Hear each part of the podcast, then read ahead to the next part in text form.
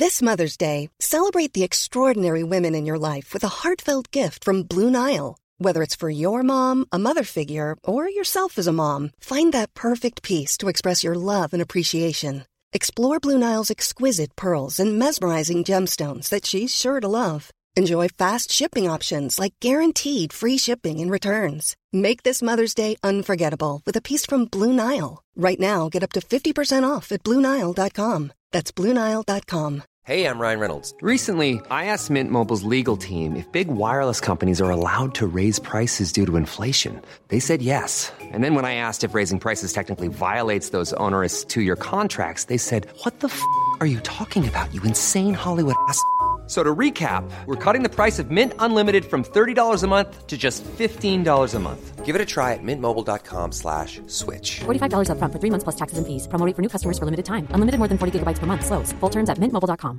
There's never been a faster or easier way to start your weight loss journey than with PlushCare.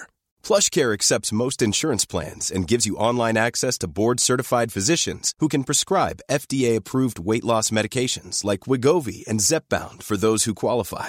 Take charge of your health and speak with a board-certified physician about a weight loss plan that's right for you. Get started today at PlushCare.com/weight loss. That's PlushCare.com/weight loss. PlushCare.com/weight loss. Konsten att inte umgås. Hur har vi klarat det? Att relationer är viktiga såväl för att få saker gjort på jobbet som för att må bra. Ja, men det vet vi ju. Ja, och vad händer då när vi inte får ses? Vad händer med oss? Vad händer inte? Hur blir vi när vi inte får och kan ses som vanligt? Det är något som de flesta av oss känner igen och det ska vi prata om idag.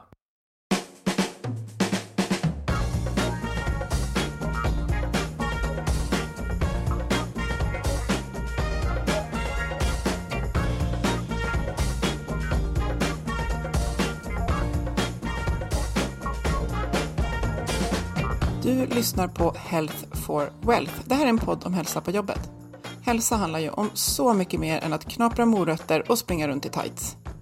Hälsa kan handla om bra samarbeten till exempel.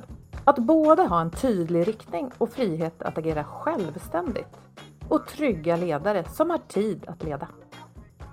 I den här podden tar vi ett helhetsgrepp på hälsan på jobbet. Allt ifrån hur vi hanterar gränslöshet, digitalisering, stillasittande till hur vi tillsammans bygger arbetsplatser där människor både mår bra och kan prestera.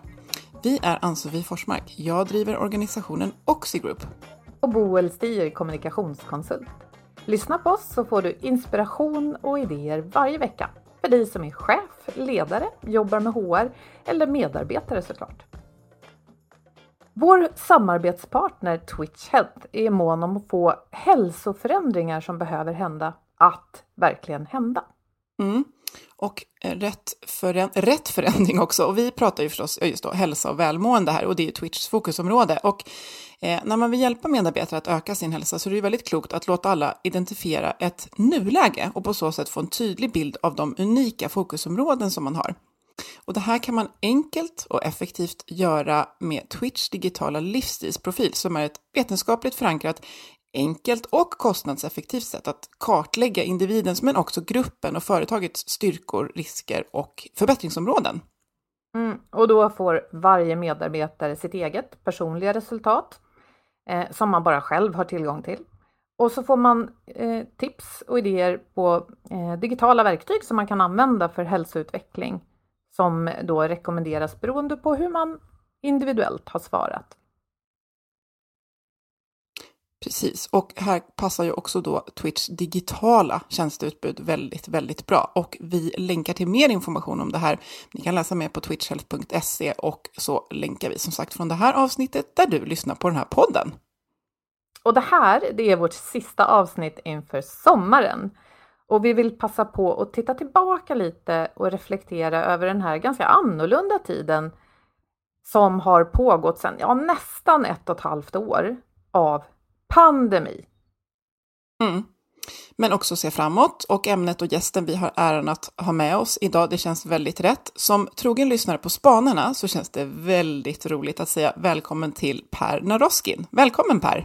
Tack så mycket! Ja, för oss är du en känd radioröst från program som just Spanarna, som du nämnde, Ann-Sofie. Men du har också varit sommarpratare och du har varit programledare för till exempel Känsligt läge. Sen är du krönik. Mitt eget lilla barn, kan man säga. Ja, men jag skulle just fråga dig det här, vad som är din favorittitel eller din favoritsyssla bland alla de här sysslorna.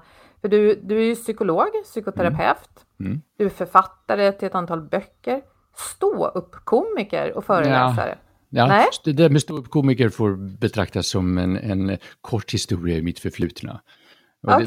Det kan man prata mycket om. Det är så roligt, alla blir så förtjusta när de tänker på liksom, oj, den kombon är ståuppkomiker. Och det är väl en lite ovanlig kombo, kan man säga, men det är ingenting jag praktiserar aktivt nu. Och det beror på att ståuppkomedi, det kan man inte öva, utan man måste jobba hela tiden. Man kan liksom inte, och det har med det här ämnet att göra som vi ska prata om idag, därför att ståuppkomedi är så mycket en interaktion med andra människor. Det är inte som att lära sig ett manus för en pjäs och så kan man göra en monolog. Och den kan man ju öva hur många gånger som helst hemma. Men det kan du inte, för du vet inte utan publiken hur det kommer att bli. Vad som är roligt. Och därför så måste man göra det hela tiden jämt. Och det är väldigt få som tjänar pengar på ståuppkomedi. Och det är svårt att försörja en familj på ett glas jordnötter och en stor stark. Så att det blev inte så mycket av det där, kan jag säga. Ja, men vad roligt att prova ändå, tänker jag. Jag vet inte om roligt var ordet, men ja, om man tycker det är roligt med bungee jump och sådana här fritt fall på Gröna Lund och sånt, då är det roligt, ja. Ja, men det känner jag igen. Jag har hoppat en massa fallskärm. Jag gillar att ta risker då och då. Okay. Och det är väl det man gör när man är ståuppkomiker hela tiden. Precis, välkommen upp på scen. Det är liksom, jag lovar, det där fallskärmshoppet kommer att framstå som en semester i hängmattan i jämförelse. Det är jag säker på. Jag får faktiskt puls bara jag tänker på det. Jag får också det, fast jag pratar om det nu. Minnena väller över mig på ett obehagligt sätt. Ja. Och jag hade ju faktiskt äran att före pandemin, och jag kommer ju inte, jag sa ju det till dig när vi pratade innan, jag kommer inte ihåg när det här var, men att lyssna på en föreläsning av dig när du var i samma rum som jag, när jag lyssnade på dig. Och då skrattade jag så jag fick magknip, och det berörde lite grann en anekdot där, delvis det vi ska prata om idag. Det som händer när vi inte ses i det fysiska rummet, allt ifrån sömnfatig till saker som dyker upp i bild som inte ska. Ja, vi har ju otaliga anekdoter och upplevelser vid det här laget, men om vi tittar lite djupare, och det här är en väldigt stor och bred fråga, men vad har hänt med oss och vad gör det med oss när vi möts via skärmar så här mycket? Vart skulle du vilja börja sondera i den frågan? Ja, det var ju som du säger en jättestor fråga, för det är på så många olika plan. Vad som har hänt med oss, om man ska svara på det allmänna planet verkligen lika stort som du ställer den, så skulle jag säga att det som är mest häpnadsväckande är hur anpassningsbara vi är. Hur enormt duktiga vi är på att försöka kompensera oss för bortfallet av vanliga sociala kontakter genom att träffas på det här sättet. Och hur fort det har gått. Den här tekniska utvecklingen, alltså som är en del av digitaliseringen med videokonferenser, den har ju varit på gång i flera år. Jag pratade bara, kan det varit några månader i december innan pandemin började bli ett faktum, med en koncernchef som var så stolt över att deras ledningsgrupp hade tagit beslutet att de inte längre åkte till dotterkontoren. De flög inte och hade möten i London och i Minsk och Rom och var det var någonstans, utan de hade det på videolänk. Och på det sättet så bidrog de på ett bra sätt till klimatarbetet genom att minska reskostnaderna, och de var så glatt överraskade över att det var så lätt att umgås på det sättet. De hade inte trott det. Och det var liksom innan, men då var de lite pionjärer i sina egna ögon. Det var de ju också. Och sen kom pandemin, och nu kan ju alla använda det här, alltså, och alla vant sig vid det. Så det är väl det första svaret, att jäklar vad anpassningsbara vi är i det här avseendet. Ja, men det är precis. Ja, men att människan är anpassningsbar, det är ju det som har bidragit till att vi finns kvar här på jordklotet, tänker jag. Vi har klarat av faror och utmaningar och tidigare pandemier. Sant. Jag menar, herregud, medeltiden och digerdöden som svepte över världen. Jag vet inte om det var en 1/3 av alla människor som försvann eller något sånt där.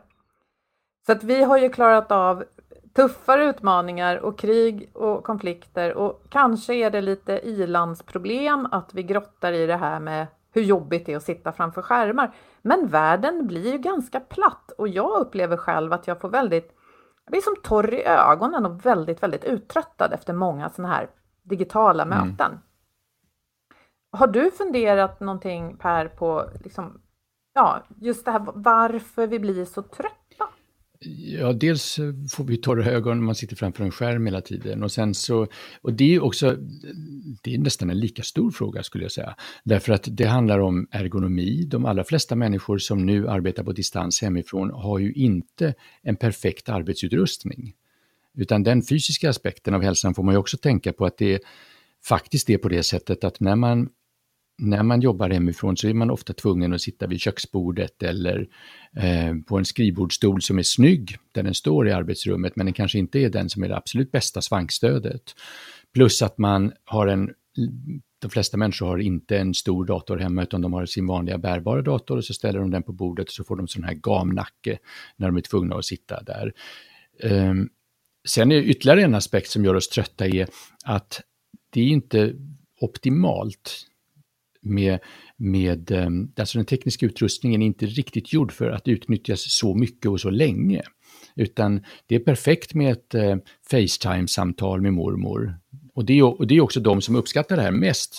Jag tror det var Internetstiftelsen som gjorde en undersökning för någon månad sedan och konstaterade vilka som är nöjdast med det här med videomöten, och då är det folk som är 70+. Därför att för dem har det inneburit en sån förbättring att kunna se och höra barn och barnbarn. Medan alla andra som är vana vid ett mycket tätare socialt umgänge och som dessutom sitter kanske upp till 6 timmar om dagen i sådana här möten, eller mer skulle jag säga. För de som gör det så är det här väldigt tröttande. Vi pratade lite att du har just en föreläsning som heter Konsten att inte umgås. Vad är det för konsttrick vi har behövt att ta till oss här? För du sa just att vi är anpassningsbara. Då har vi ju, det är inte bara rakt av positivt, utan vi får göra avkall på saker. Vi får klara av konsten att inte umgås. Och vad handlar det om? Ja, alltså det har du alldeles rätt i. Det är ju inte bara positivt. Det är ju som all anpassning i livet, att det är ju inte bara positivt, utan det sker ju på bekostnad av oss själva om vi inte är riktigt uppmärksamma. Det är jättebra, och vi har tjatat i årtionden om att människor ska vara så flexibla hela tiden. Men väldigt ofta så sker ju det på bekostnad av vår integritet och hänsyn till de grundläggande behov vi har. Det är ju samma sak i det här avseendet. Alltså den här anpassningen innebär ju att vi vänjer oss av vid saker som vi egentligen skulle behöva och vilja ha. Och det intressanta när vi tittar på videokonferenser, till skillnad från vanliga live-möten då, det är att man inte kanske tänker på vad man förlorat förrän man har gjort det. Bara en sån enkel sak som att när man sitter mitt emot en människa eller flera människor på en skärm, och flera av dem inte har särskilt bra kameror, som det jag var inne på nyss, med teknisk utrustning inte gjord för det här riktigt. Då har de ganska dåliga kameror, eller så har de placerat sig med ett fönster bakom sig så att de blir jätteotydliga, och så försöker datorn då den försöker kompensera för det taskiga ljuset, och då blir bilden istället väldigt grovkornig. Sitta och titta på någon kollega liksom, som vars ansikte består av 25 pixlar, det är ju inte... Det är inte uppbyggligt, det är inte kul. Och hjärnan försöker då fylla ut mellanrummet mellan de här pixlarna. Och på samma sätt är det med ljudet. Och sen är det ju det här att alltså bara en sån enkel sak som att man inte kan falla varandra i talet. Man kan ju liksom, jag menar inte avbryta varandra, utan jag menar det här att prata samtidigt. För när man pratar samtidigt, när jag pratar med er nu, om ni instämmer i någonting jag säger, då skulle ni kunna humma och säga någonting. Men då ändras fokus i det här programmet, så då plötsligt blir det den som hummade högst eller hummade senast som blir i bild. Och så hörs inte ljudet från den som pratade. Och när man inte får de här återkopplingarna hela tiden, då är vi tillbaka till det där med stå upp nästan. Då blir man osäker på vad man egentligen får för reaktion från sin omgivning. Och väldigt många, alltså framförallt kvinnor, är rätt bra på att bekräfta med att nicka och le. Men män är, tycker jag, min erfarenhet är att män är sämre på att göra det. Man får mindre feedback. Och det där med att man inte har det naturliga att falla varandra i talet, det tänker man inte på. Men det tröttar. Det tröttar jättemycket. Alltså, det är så lustigt, för precis det du säger pågår ju just nu. Jag har aldrig nickat så frenetiskt som när vi spelar in podd. Därför att jag vet att jag har, förut höll jag på mycket med och det ska jag inte göra, utan jag nickar så här. Och så exakt det du beskriver nu gör jag och Boel mycket mer, tror jag, än vad vi skulle göra om vi poddade i rummet tillsammans. För då du ser att vi tittar på dig, visar uppmärksamhet. Ja. Men då måste vi förstärka och nicka. Och just det där som du var inne på, jag har faktiskt varit med vid ett tillfälle där det skulle köras stand-up via så här. Och det låg också en 15 sekunders fördröjning. Och det här tappra gänget som skulle göra det här, det var impromptu-teater. De ville också ställa frågor till åhörarna som skulle tala om vad de skulle göra. Och grejen var att den här fördröjningen, den uppstår ju bara en gång. Sen rullar den ju på, bara att den ligger 15 sekunder efter. Och jag måste säga sjuk respekt för dem, för de klarade det här. Men där blev det så otroligt tydligt lite av det du beskriver nu. Det här som föll bort, som vi inte, det går inte att lösa det riktigt. Nej, och det var det värsta jag hört, 15 sekunders fördröjning på stand-up. Jag pratade tidigare om att det var läskigt, men det är ju så hemskt intressant. Fritt fall. Ja, verkligen, fritt fall, fast liksom ryckvis, så att du inte liksom vet om du är på väg uppåt eller neråt. Och jag tänker att det här med att falla varandra i talet och prata och bekräfta så här i samtal, det är ju mycket mer än bara jag är okej, du är okej, jag hör vad du säger. Utan när jag pratar i ett samtal, i en dialog, om man tänker sig med en människa bara då ser jag hur hon reagerar. Och så ändras min uppfattning om vad det är jag säger. Och då säger jag kanske någonting annat. Den där subtila små förskjutningarna och förändringarna, det kan låta som att man är på väldigt, väldigt hög detaljnivå när man pratar om sånt. Men det är bara en del i den här stora frågan av vad som påverkar vårt umgänge med andra. Man kan ta massor med andra sådana exempel. Bara det, till exempel, nu tittade jag åt sidan och då såg ni att jag vred på huvudet. Och er tanke var förmodligen, oj, kom det in någon? Måste vi bryta? Det här kommer vi vara tvungna att klippa. Därför ni såg bara min lilla skalle som vred på sig. Hade vi suttit i samma rum så hade ni sett att jag tittade på någon annan som satt i rummet. Eller, då hade ni vetat det, och då hade inte er hjärna behövt anstränga sig för att försöka förstå och bereda sig på vad som hände. Så det här att man sitter i små rutor med väldigt tätt utsnitt gör ju att man förlorar information som, skulle man be någon beskriva det, skulle de förmodligen säga att det där är bara distraherande. Men egentligen så är all den där saken om hur jag rör mina händer som inte syns, hur jag rör mina fötter, vad jag tittar åt för håll i bakgrunden, allt det är också information av vilka vi bygger helhetsintrycket. Och den informationen, när vi saknar den, så försöker vi kompensera för den, tror jag. Och det är en av orsakerna till att man blir så trött. Ja, men det har du rätt i, att jag har inte tänkt på det i alla fall, att vi delar ju inte sammanhanget, utan det här som du säger lilla utsnittet, det gör ju också att vi tappar kroppsspråk. Vi ser bara vad som händer ovanför brösthöjd. Armar och händer försvinner mer eller mindre. Men också som du säger då, att om jag sitter och gungar med benen lite otåligt under bordet, det skulle ju du ha sett om vi satt i samma rum och troligen reagera på. Och kanske sagt, Boel, är det något du vill säga? Eller, ja, den där grejen har jag inte tänkt på. Behöver du gå och kissa, Boel? Skulle jag förmodligen säga. Ja. Ska vi ta en 5 minuters bensträckare, skulle jag kanske säga, om det var en föreläsning. Om alla satt och viftade med benen och såg stressade ut. Men ingenting av det märker man. Utan man är så beskuren. Ja. Och just det där, jag som ofta har möten där jag till exempel har med nya kunder, potentiella kunder, och ska anteckna, känner ju att, nu tittar jag ner här, jag håller upp det jag skriver på här, överdemonstrativt visar att jag gör anteckning här, för jag känner mig oartig om jag har blicken ur bild. Det var ju väldigt bra, Gud så väl uppfostrat. Ja, men jag får ju ont i axlarna ett tag. Det är priset för god uppfostran. Exakt, ja. Och just det där också att som föreläsare, att se när någon, om man säger någonting och så ser man att hälften av de som lyssnar har precis rynkat pannan. Och, nej men vänta, jag ser att jag måste förklara det här. Det gör jag ju inte. Och jag tänker att mycket av det här kan vi kan inte lösa det till 100%, men att vi förstår det gör ju att vi kanske kan prata om det och på något sätt försöka, hur gör vi då för att fånga upp signaler bättre när vi inte ser de här subtila, och just att om båda ni tittar åt sidan så vet jag om jag är i samma rum vad det var ni tittar på, men det drar mycket mer på mitt hjärnbatteri om ni gör det, och så kanske det inte är läge att fråga vad är det ni tittar på? Nej, alltså, det är ju inte läge att fråga för den typen.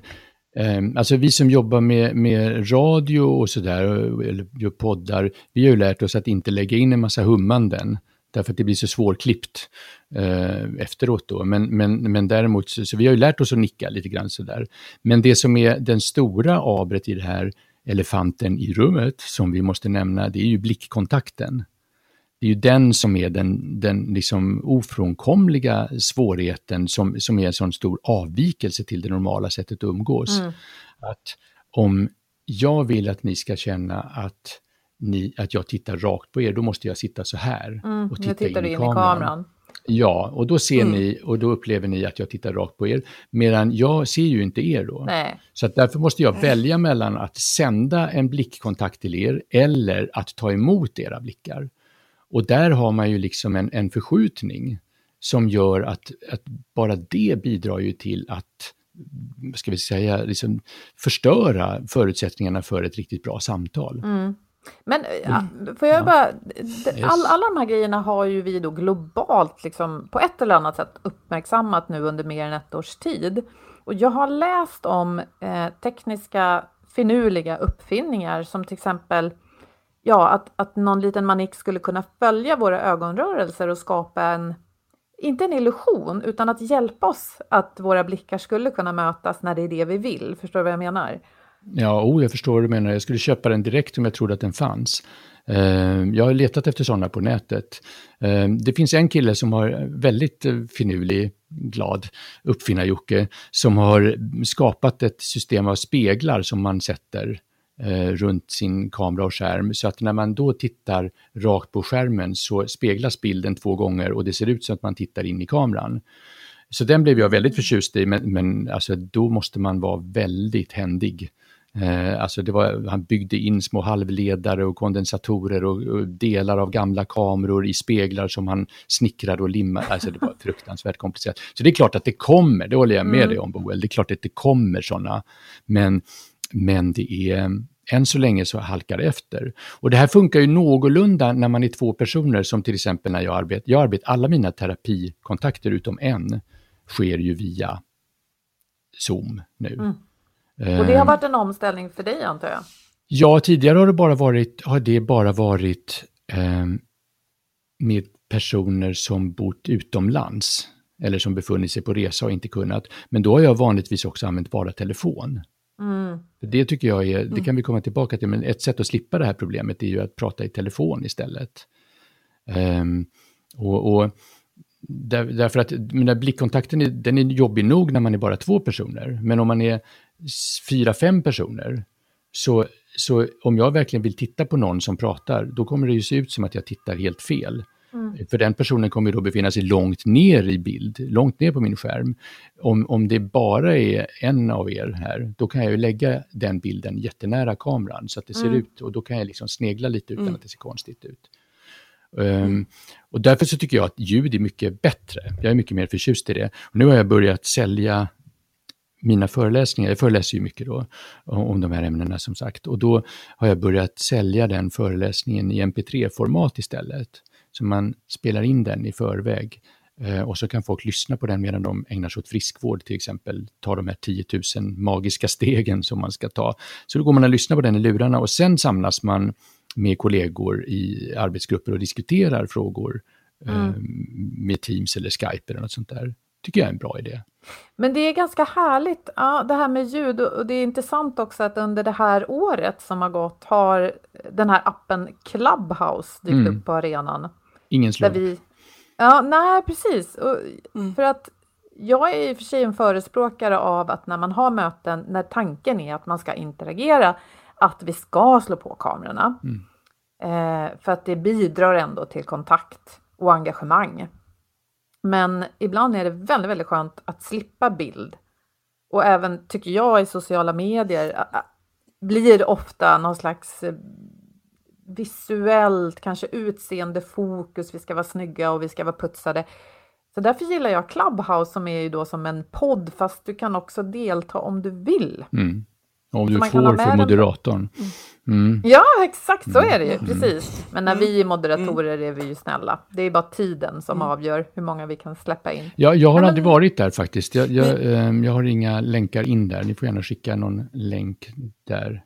Ja. Det kan du få av oss, för vi har faktiskt session senare idag. Men jag tänker på en sak som vi också pratade om, det här med att en grej som borde vara enkel att lösa, det är ju att jag, till exempel i det här formatet vi är nu, jag ser er, men jag slipper se mig själv. I Zoom, jag ser er, slipper se mig själv. Teams ser de andra. Alltså det kan jag tycka är lite underligt, för just det är ju väldigt abnormalt. Ja, men det är ju helt sant. Ja. Alltså, där sätter du ju verkligen fingret på någonting som är kanske det allra mest abnorma. Inte nog att man får konstig blickkontakt och får konstig blickfeedback från andra, utan att sitta och titta på sig själv är ju helt galet. Men det går ju i de allra flesta program att ta bort. Och när forskare gör studier av det här, vad som är mest stressande, och här är kvinnor mer stressade tydligen än män av det här att känna sig betraktade hela tiden och att se sig själva. Jag vet inte om det finns en kvinnlig-manlig dimension i det. Jag tycker att i så fall hamnar jag på kvinnosidan utan tvekan, för jag blir väldigt uppmärksam hur jag ser ut. Och det handlar inte om att jag vill se så himla bra ut. Det handlar om, tittar jag åt rätt håll, ser jag tillräckligt uppskattande ut, allt sånt. Nej, forskningens tips är, börja med att konstatera att du är med i bild så att du inte faller utanför bild och att kameran funkar. Därefter ta bort dig själv omedelbart och slå inte på dig själv förrän mötet är över igen. Det finns ingen anledning att sitta och titta på sig själv. Nej. Alltså, det är inte bra. Jag tänker på, du kommer in på lite, jag vet att du har tittat på väldigt mycket studier kring just det här. Vad tycker du mer har varit intressant i forskningsstudier kring beteenden eller effekter som vi har tagit oss till med? Ja, lite av det vi varit inne på, just det här att vi har på en gång för mycket information och för lite information. Vilket gör att det är komplicerat. Det är också att man sitter på ett onaturligt sätt, eftersom man ska hålla sig i bild och man ska se uppmärksam ut och så. Det gör att man får inte alls tillgång till kroppsspråk. Inte nog att man inte syns om man gestikulerar och understryker saker, utan det visar sig att man också rör sig mindre. Man använder färre uttryck. Och det gör att man blir mer... man blir tråkigare. Ja, bra. Precis så är det. Man blir tråkigare helt enkelt. Både för sig själv och för andra. Sen är det ju då, när man tittar på hur människor tycker om det här, så är det finns ju, jag gör mycket sådana enkäter bland dem som jag ska föreläsa och så frågar liksom, de får samla in liksom positiva och negativa intryck av det här digitala mötesformerna. Och då är det ganska stor skillnad. Då kan man säga att det finns de som tycker att det här är bra, därför att de här mötena blir effektivare. Man ägnar sig inte åt så mycket skitprat som en del säger, och liksom så här small talk, man gör inte det. Och andra tycker att det är den stora bristen, att man inte gör det. Och då ska man försöka definiera vad den skillnaden består i, så tänker jag mig att det beror på två olika typer av informationsutbyte. Om informationsutbytet handlar om rent kontextoberoende information. Att jag ska berätta att den här ekvationen är det som gäller för vår framtida försäljning. Och då räcker det med en bild på den ekvationen, eller så kan jag bara meddela att klockan 14 börjar vi med den här andra sändningen. Och då spelar det ingen roll vilken kontext det finns. Men väldigt många budskap mellan kollegor, mellan chef och medarbetare på en arbetsplats är ju kontextberoende. De beror på situationen, varför man är där, vilka som är närvarande på mötet och hur de sägs. Och en del människor kommunicerar ju framförallt kontextoberoende, det vill säga de är lite mer fyrkantiga och bara berättar vad som gäller. Medan andra, för dem är det jätteviktigt hur tonfallet är och att man liksom fraserar på rätt sätt och kanske ger utrymme för någon annan och komma in med en kommentar. Och de får ju ett mycket, mycket mer grovhugget och fattigare språk. Medan den första gruppen känner sig bara, vad skönt att slippa pladderlisa som hela tiden ska skratta och fylla i vad man säger. Är ni med på vad jag menar? Det är verkligen det är olika preferenser helt enkelt. Det är ju en sak som forskning visar, att det är inte samma personer alltid som tycker bra eller dåligt. Sen är det ju också... precis som alltid. Och det där är ju en gammal grej som ni säkert haft uppe tidigare med att det blir ju så där med möten, att väldigt många möten är ju ineffektiva. Vi har ju haft sån här hata mötets grej i Sverige ganska länge, och det beror ofta på att mötet i förväg inte är definierat. Är det ett informationsmöte, ett beslutsmöte, eller är det Greta som har rätt som kommer med sin vetelängd och hoppas på lite chitchat och skvaller? Men om Greta kommer med vetelängden, ingen vill ha den, 3 personer vill gå därifrån så fort som möjligt, en ska hem och vabba, och någon har inte fattat att man skulle komma fram till ett beslut utan trodde att de skulle bli informerade idag. Ja, då blir det ju råddigt även om det är i verkliga livet, eller hur? Mm. Så i bästa fall kanske det här lite mer ändå uttröttande formen av möte kan hjälpa oss att se med en tydlig eller klar blick på våra möten som de är och göra dem bättre. Alltså bättre förutsättningar, bättre tydlighet kring vad mötet ska vara till för. Så att de som vill ha vetelängden dyker upp, men de andra kan gå hem och vabba. Ja, alltså det skulle ju vara rent allmänt, så behöver man det. Man behöver vara tydlighet. Alltså det skulle vara som sådana här mattelektioner, tycker jag. Som de har nu, tiltade mattelektioner heter det i skolan. Där man... läraren spelar in en videofilm och lägger upp på något intranät där han förklarar derivata och vad det är för någonting för alla elever, och då kan de se den hur många gånger som helst, och förhoppningsvis har han eller hon gjort den ganska bra. Och sen när man kommer till lektionen, då får man chansen att ställa frågor. Men om läraren både ska informera och så ska man få chansen att ställa frågor när man inte fattat någonting. Det går ju inte att hinna med det på en vanlig lektion. Men sen är det också så med digitala möten som jag tror att vi måste bli mer uppmärksamma på. Kanske har vi blivit lite effektivare, som ni var inne på. Men man måste också bli bättre på att försäkra sig om att alla är med. Att alla får säga sitt. Jag läste en undersökning från Sveriges kommuner och regioner bland cheferna där, när de fick svara på frågor om vad de tyckte hade varit fördelar och nackdelar med distansarbete och digitala möten istället. Och då, fler av dem hade den uppfattningen att en fördel var att på ett vanligt möte, då sätter sig folk hierarkiskt efter den informella statusen i gruppen längs bordet eller i rummet. Det kan man inte göra på ett videomöte, utan där placeras man där dataprogrammet råkar placera en, helt enkelt. Vilket de upplevde som i vissa grupper en demokratisering som innebar att en del människor som annars av tradition hade hållit en lite väl låg profil kunde flytta fram sina positioner i mötet och våga säga saker. Det får man inte heller glömma. Det finns mycket att ta fasta på. Det är intressant. Ja, ja men verkligen. Och apropå det här med demokrati och vem som har rätt till vad. Frågan är ju hur länge... Alltså, många menar ju att vi kommer att fortsätta mycket med digitala möten nu när vi har lärt oss hur lätt det funkar. Många stora globala företag säger att nu kan vi rekrytera människor varifrån som helst i hela världen. Så vissa kanske alltid kommer att vara med digitalt och aldrig träffas. Så kan det bli. Men det handlar ju också om pandemin, om restriktioner och vad vi får och inte får. Och det är ju någonting annat som har påverkat oss under det här året. Och vad tror du då? Vad är riskerna om vi fastnar i de här restriktionerna allt för länge och inte kan välja fritt hur vi ses? Ja, alltså det kan inte jag förutse. Det är så svårt att tänka sig något så hemskt som att vi skulle bli digitala spöken för varandra för all framtid. Det går inte, det kommer inte funka helt enkelt. Folk kommer strunta i det. Jag hade inte hört begreppet hudhunger tidigare.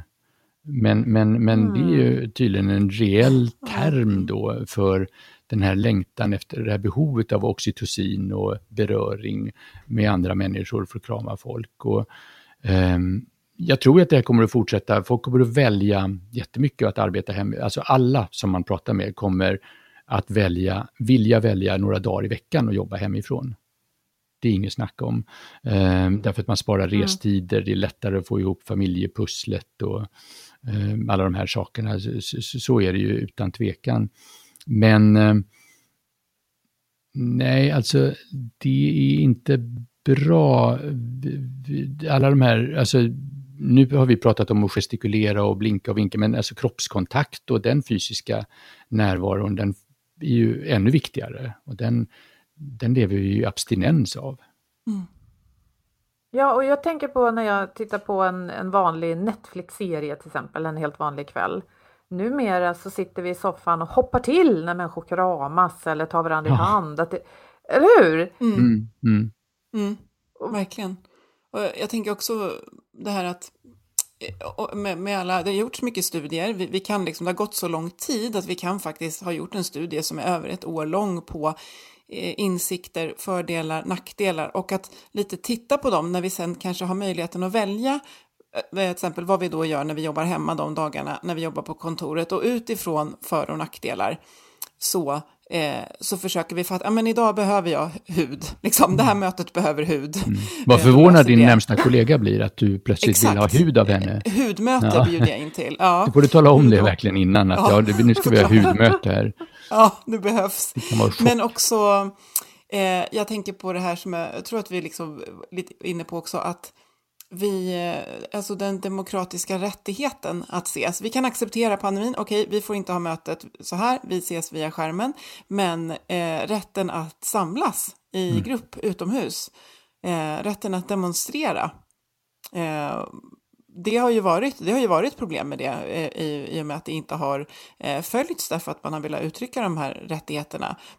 Men framåt, när det inte är helt tydligt vilka restriktioner som ska fortsätta vara. Vad tänker du kring det? Ja, det tycker jag är ett jätteviktigt ämne som alldeles för få tar i nu. Dels kan det väl bero lite på det akuta läget, men det måste vi ta itu med. Därför att ta till exempel en sån sak som en smittspårningsapp.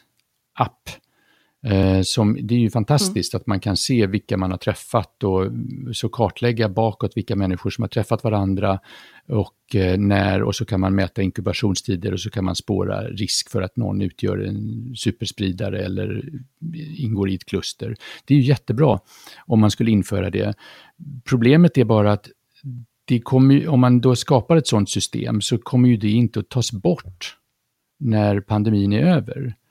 Utan den infrastrukturen kommer ju finnas kvar och kan användas av en ny regering som kanske inte har samma demokratiska ryggmärgsreflexer som den har i många länder. Och då är det ju liksom, finns redan utrustningen att kontrollera, förfölja människor. Där. Ja, och vår också, vi har blivit mindre motståndskraftiga kanske. Tidigare skulle vi sagt, vänta lite nu, vad gör du med min information eller vad gör du med min data? Men nu, det kanske är så att vi är ju anpassningsbara som du inledde med att säga. Det kanske är så att vi är lite mindre, det kanske rycker på axlarna mer åt sånt, eller vad tror du? Ja, det tror jag, alltså, det är så med all teknik, att vi vänjer oss oroväckande snabbt. Det är den negativa sidan av anpassningen. Och sen finns det någon slags generell irreversibilitet när det gäller tekniska innovationer. Alltså att när det väl finns så är det väldigt svårt att tänka bort den. Även om man förbjuder den så är det svårt att tänka bort den. Det är lite grann som i film när någon berättar något, vittne i rättegång säger någonting och så säger domaren, jag ber juryn bortse från det här vittnesmålet. Ja. Och då tänker man, idiot. Mm. Spel för gallerierna. Ja, jag menar det. Vi har ju redan hört det. Precis. Och det är lite grann samma sak med tekniska uppfinningar. Alltså att de går inte att ta bort. Och vi vänjer oss gradvis. Till exempel det här dataprogrammet SNIK. Ett trevligt namn, om ni känner till det. Det är ett program för chefer att övervaka medarbetare som jobbar på distans. Så att de ska... För att den sociala kontrollen, och den är ju en stor nackdel att den försvinner. Den handlar ju om vårt välmående också. Alltså att man ser, hur mår du egentligen på jobbet? Om någon som... Det vet vi ju, att folk som har rätt att stänga av kameran på morgonmötet, det kan dölja att man har druckit för mycket kvällen innan eller att man inte ens är nykter på morgonen. Det kan dölja tecken på våld i hemmet. Alltså det finns massor med sådana aspekter som man har lite bättre pejl på, den sociala kontrollen, när man träffas informellt och när man ser varandra i verkligheten. Men det här programmet kompenserar då för den bristen genom att man ger arbetsgivaren tillåtelse att att fotografera. Så att liksom, kameran tar bilder av och kontrollerar att jag sitter vid datorn. Den mäter hur aktiv jag är vid tangentbordet. Den kontrollerar hur långa kisspauser jag tar. Nej men alltså, nu måste jag bryta in här. Är det någon i Sverige som arbetsgivare som får lov att använda det här programmet? Det vet jag inte, men jag vet att i USA har den ökat med flera 100% i försäljning. Ja men, det finns andra, det finns värre än så. Jag har också vi läst har ju om alla de här, som vi pratade om inledningsvis, att det går fort nu. Ansiktsigenkänningsprogram. Det nästa med dem är de här som känner igen deep emotion. Alltså inte bara känner igen att du är du, utan avläser vilket humör du är på. Och i Korea och i Japan, då finns det ju, där är man ju tvungen att se tillräckligt glad ut för att få checka in vid datorn. Annars så säger datorn vad sur du är. Du får inte, om man har ett serviceyrke till exempel. Och den mäter många gånger man ler under dagen. Man är tvungen liksom att se tillräckligt glad ut mot kunderna. Och den typen av bevakning, Spotify har ju fått kritik nu. Nu går jag igång.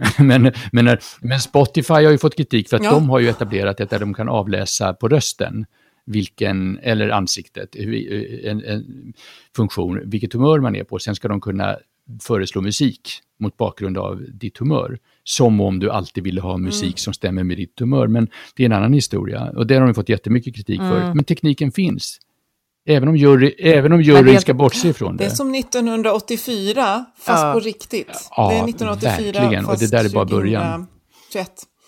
Ja, men jag tänker, för tiden går och tyvärr måste vi avrunda det här samtalet. Men jag vill tacka dig så jättemycket för att du kom, Per. Och jag skulle avsluta med, jag läste tidigt i pandemin för ungefär ett år sedan en artikel, jag tror det var i Financial Times, av författaren Yuval Noah Harari, som bland annat är känd för den här boken Sapiens. Han kommenterade på läget i världen. Och det var två saker som jag verkligen har tagit med mig från den artikeln. Dels så sa han att nu är det ett läge att samarbeta, men det verkar ju vi inte göra. Förutom då på forskningens område och medicinens område, där vi i och för sig har lyckats ta fram vacciner väldigt snabbt. Men alla slöt sig i sina nationella gäng och tävlade om vem som var bäst på att hantera pandemin. Fel väg, sa han, och det håller jag med om. Och sen så varnade han för att nu kommer framförallt icke-demokratiska stater att se till och passa på och ta stora kliv i den digitala övervakningen. Och det här kommer vara väldigt svårt att backa från. Och ja, jag tänker att det är både alltså det vi har lyckats med. Vi har samarbetat väl inom åtminstone ett område. Vi kan se hur vi plötsligt blev någon slags nationalister allihopa. Och det behöver vi tänka omkring, tänker jag. Kring bland annat hur vi ska möta den andra stora pågående krisen, klimathotet. Och sen att vi alla måste vara väldigt vaksamma på vad våra makthavare gör med oss, och både med digitala verktyg och annat. Vi har på sätt och vis större möjligheter att påverka det också nu. Genom att vi kan träffas på helt andra sätt. Men du har alldeles rätt, eller han också, det är väldigt, väldigt sant. Ja, vi får glädjas åt att även det digitala ger också bättre utrymme för mikromotstånd, och det ska vi nog nyttja. Ja, för vi vill ju avsluta på en positiv note, för eftersom det här är vårt sommaravslutsavsnitt också, vi gör ett uppehåll, och då tänkte jag faktiskt plocka upp det här begreppet att ha, vad heter det, hudmöten? Att... Nej, okej, det var ditt begrepp, hudmöten, hudhunger pratade jag om. Ja. Att jag tänker att det går mot sommar, jag kan inte säga exakt om hur restriktionerna kommer se ut, men att kanske just fokusera på det utifrån den mån det går och det är möjligt och lämpligt, att det är det vi ska passa på att försöka göra under den sommarledighet som jag hoppas att de flesta alla kommer få ha på något sätt, mer eller mindre, att kanske vara mer där vi är och möta mycket ögon och mätta vår hudhunger, och det som jag aldrig trodde jag skulle säga, men here we go. Det är bra. Välkommen ut. Ja, precis. Välkommen ut. Där kom det. Jag ska mätta min hudhunger med respekt för de människor vi vill mätta denna hunger med. Ja. Exakt, det måste vara ömsesidigt, såklart. Men jag tänker också, bara ligga på en klippa och känna huden mot en varm, solig klippa. Jag tänkte på sånt också. Ja, och det får jag inskjuta där. Jag håller med dig helt. Alltså, jag tycker så här, någonting som det här har i bästa fall gjort oss uppmärksamma på, så är det ju att vi har kroppar. Och att det inte finns en motsättning mellan psykiskt och fysiskt, utan att det faktiskt är så att vi som personer i så hög grad präglas av, och vår livskvalitet präglas av, att vi faktiskt har kroppar som känner och upplever saker. Smak och lukt inte minst. Ja, verkligen. Exakt. Det tycker jag låter som ett bra sätt att runda av det här. Och som sagt, tusen tack Per för att du kom och var med i vårt inför sommaren avslut. Vi har en samarbetspartner i motivation.se där det finns massa saker att läsa om såväl fysiskt som digitalt arbetsliv. Inte så mycket om hudhunger ännu tror jag, men vem vet. Och vi har valt ut en artikel idag som handlar om att det här med det digitala ledarskapet, det är ett modeord, men det är faktiskt ingenting nytt under solen. Ja, vi lägger en länk i vårt inlägg förstås som vanligt på hemsidan eller i din poddapp. Och med det tackar vi våra samarbetspartners Twitch Health, motivation.se och förstås Agda Media för den här produktionen. Följ oss gärna på LinkedIn och där får du gärna kommentera vad vi skriver och säg hej. Så hörs vi efter sommaren. En riktigt, riktigt trevlig och skön och fin sommar från oss. Hej hej! Hej då!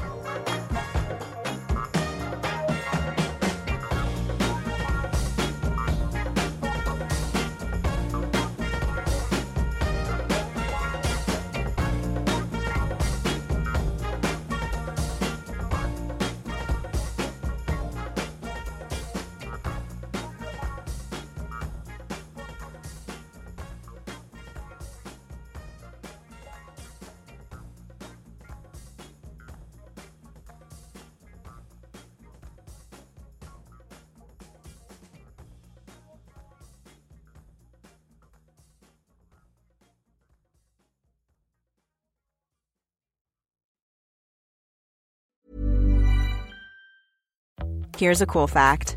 A crocodile can't stick out its tongue.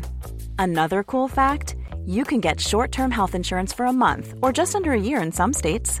United Healthcare short-term insurance plans are designed for people who are between jobs, coming off their parents' plan, or turning a side hustle into a full-time gig. Underwritten by Golden Rule Insurance Company, they offer flexible, budget-friendly coverage with access to a nationwide network of doctors and hospitals. Get more cool facts about United Healthcare short-term plans at UH1.com. Hey, it's Danny Pellegrino from Everything Iconic. Ready to upgrade your style game without blowing your budget? Check out Quince. They've got all the good stuff, shirts and polos, activewear, and fine leather goods, all at 50 to 80% less than other high-end brands. And the best part? They're all about safe, ethical, and responsible manufacturing. Get that luxury vibe without the luxury price tag. Hit up quince.com/upgrade for free shipping and 365-day returns on your next order. That's quince.com/upgrade. Mom deserves the best, and there's no better place to shop for Mother's Day than Whole Foods Market. They're your destination for unbeatable savings, from premium gifts to show-stopping flowers and irresistible desserts. Start by saving 33% with Prime on all body care and candles. Then get a 15-stem bunch of tulips for just $9.99 each with Prime. Round out Mom's menu with festive rosé, irresistible berry chantilly cake, and more special treats. Come celebrate Mother's Day at Whole Foods Market.